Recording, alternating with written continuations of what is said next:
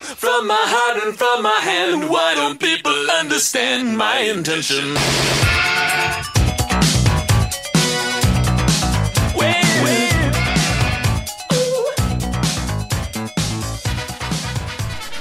Hello, ladies and gentlemen, boys and girls, and all you curious cats out there ready to learn all about the scientific method. This is your host, Iris speaking. And before you ask, Sol is out of the room at the moment, so I took the opportunity to do the intro without him. And if he's nice while he's editing, this might just stay. Hello, hello, ladies and gentlemen, boys and girls, and all you curious cats who just want to learn all about the scientific method.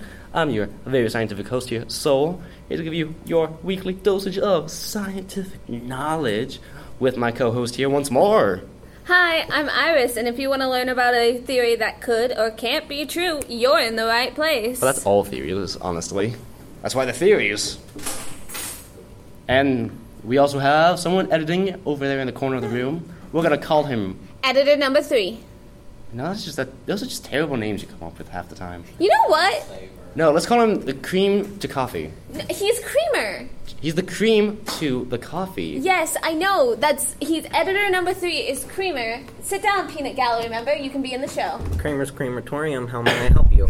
Oh, thank you. You can just sit or, or just walk away. That's cool. That's cool. We don't need you. This would be the um. He is coffee's boyfriend. That's why he's the creamer to her coffee, if you know what I mean. No. I, I mean, She they're will dating. kill you. I mean, they're dating. Okay. I don't know what you're thinking. I know what Gwen's thinking, though. Mm. Okay, now we're going to be going over the panspermia theory, which is. Would you like to explain, Irish?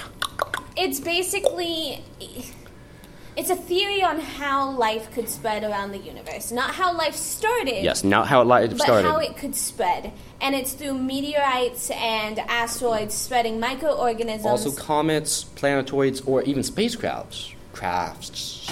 Not, not crafts. that can flourish and Become new and start evolution, start a whole new world, even.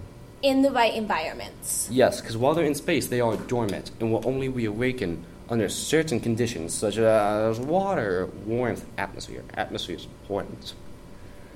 Isn't that the theory? Well, no, I mean it's pretty important. Look at our wo- look at our world. It's pretty important. No, no, no. I'm saying, is this the end of the theory? No, no. See,